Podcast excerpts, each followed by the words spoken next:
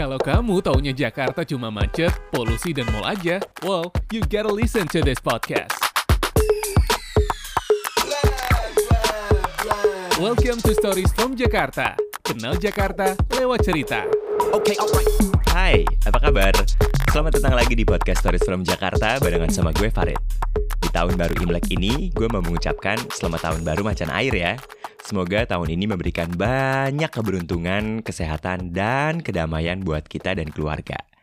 Di tour yang biasa dilakukan sama Jakarta Good Guide, sebenarnya banyak sekali rute yang bersinggungan dengan budaya-budaya atau sejarah-sejarah orang Tionghoa. Baik itu kita masuk ke kelenteng atau bercerita tentang tokoh Tionghoa. Kalau rute Chinatown udah jelas lah ya, dari namanya aja Chinatown alias pecinan. Tapi juga rute lain loh seperti Pasar Baru, Kuitang, Jatinegara, bahkan sampai Tanah Abang yang mungkin sekarang lebih identik dengan keturunan Arab, ada kelenteng tua nyempil di pojokan. Tapi kali ini gue gak mau sekedar cerita tentang kelenteng. Gue mau cerita tentang beberapa nama yang ketika tur, gue ikutan mengagumi mereka. Pertama, Tio Tek Hong. Cerita tentang Tio Tek Hong biasanya akan lo temukan di tur rute Pasar Baru. Tio Tek Hong memang dikenal sebagai salah satu saudagar Tionghoa yang memiliki studio rekaman di Pasar Baru. Menurut seorang pengamat musik Indonesia, Bang Denny Sakri, Tio Tek Hong memulai bisnis rekaman di sekitar tahun 1904. Saat itu dirinya mulai mengimpor fonograf dengan memakai rolilin.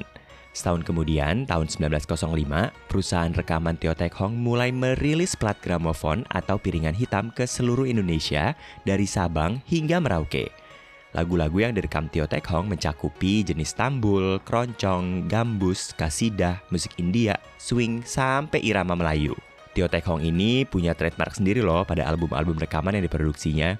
Jadi, pada setiap vinil produksi Tio Tek Hong di setiap sebelum lagu pada track pertama berkumandang, terdengar suara rekaman Tio Tek Hong terbikin oleh Tio Tek Hong Batavia.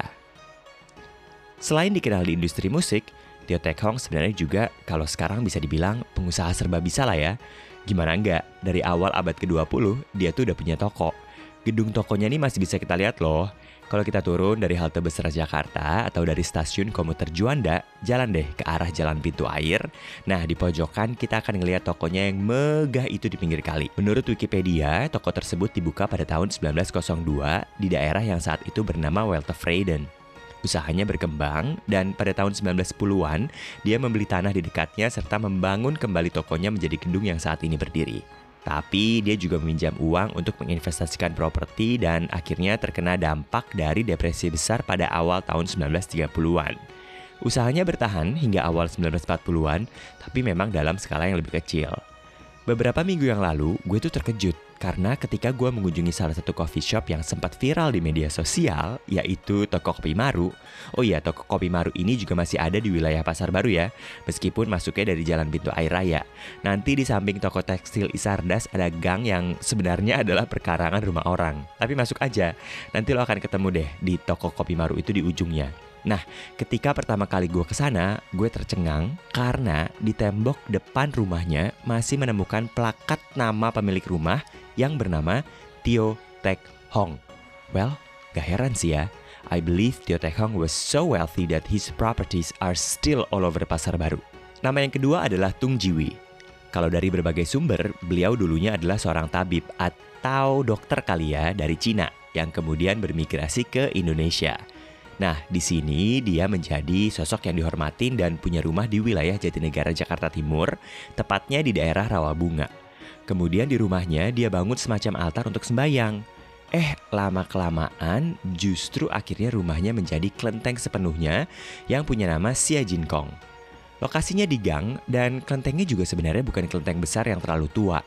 Menurut pengurusnya, kelenteng ini tuh baru berdiri sekitar tahun 1940-an. Dan kalau kita lihat, Bangunannya tuh nggak penuh dengan ornamen seperti kelenteng di Glodok, tapi biasanya rame banget dikunjungin. Setiap tur ke Jatinegara juga gue selalu mengunjungi kelenteng ini dan selalu diterima dengan sangat ramah oleh pengurusnya. Uniknya saat ini keturunannya sudah menganut agama lain, tapi tetap mengurus kelenteng ini dengan baik. Bahkan menurut artikel National Geographic, keluarganya tuh tahu banget dewa-dewa mana yang ada di setiap altarnya.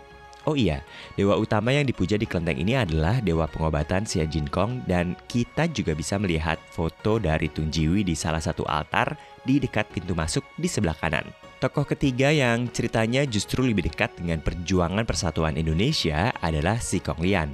Si Kong Lian adalah pemilik rumah kos-kosan di Jalan Keramat Raya nomor 106, tempat berkumpulnya banyak mahasiswa yang di tahun 1928 akhirnya melakukan Kongres Pemuda dan menghasilkan yang sekarang kita sebut Sumpah Pemuda. Nah, rumah kos-kosan Si Kong Lian ini sekarang menjadi Museum Sumpah Pemuda. Menurut kurator Museum Sumpah Pemuda Eko Septian Saputra yang gue kutip dari BBC Indonesia, pemuda-pemuda saat itu diskusi seharian soal kebangsaan ya di kos-kosan ini. Seandainya si Kong Lian itu sudah merasakan kalau hal itu membahayakan dirinya, mungkin bisa aja tuh pemuda-pemuda itu diusir. Tapi ternyata enggak kan? Nyatanya si Kong Lian memberikan ruang buat para pemuda untuk tinggal, berdiskusi dan semuanya leluasa begitu aja. Masih dari BBC Indonesia, saat masih hidup, si Kong Lian ini usaha jual beli kasur dan tinggal di rumahnya yang terletak di Jalan Senen Raya, sekitar 800 meter dari rumah kos di Jalan Keramat Raya 106. Museumnya memang tidak terlalu besar, dan seperti kos-kosan pada umumnya, punya sekat-sekat yang dulunya adalah kamar kos-kosan. Tapi kalau nilai sejarah, udah pasti gede banget nilai signifikasinya bagi bangsa kita. Sudah seharusnya bangsa ini berterima kasih kepada si Kong Lian because he had the balls to allow such event happen in 1928.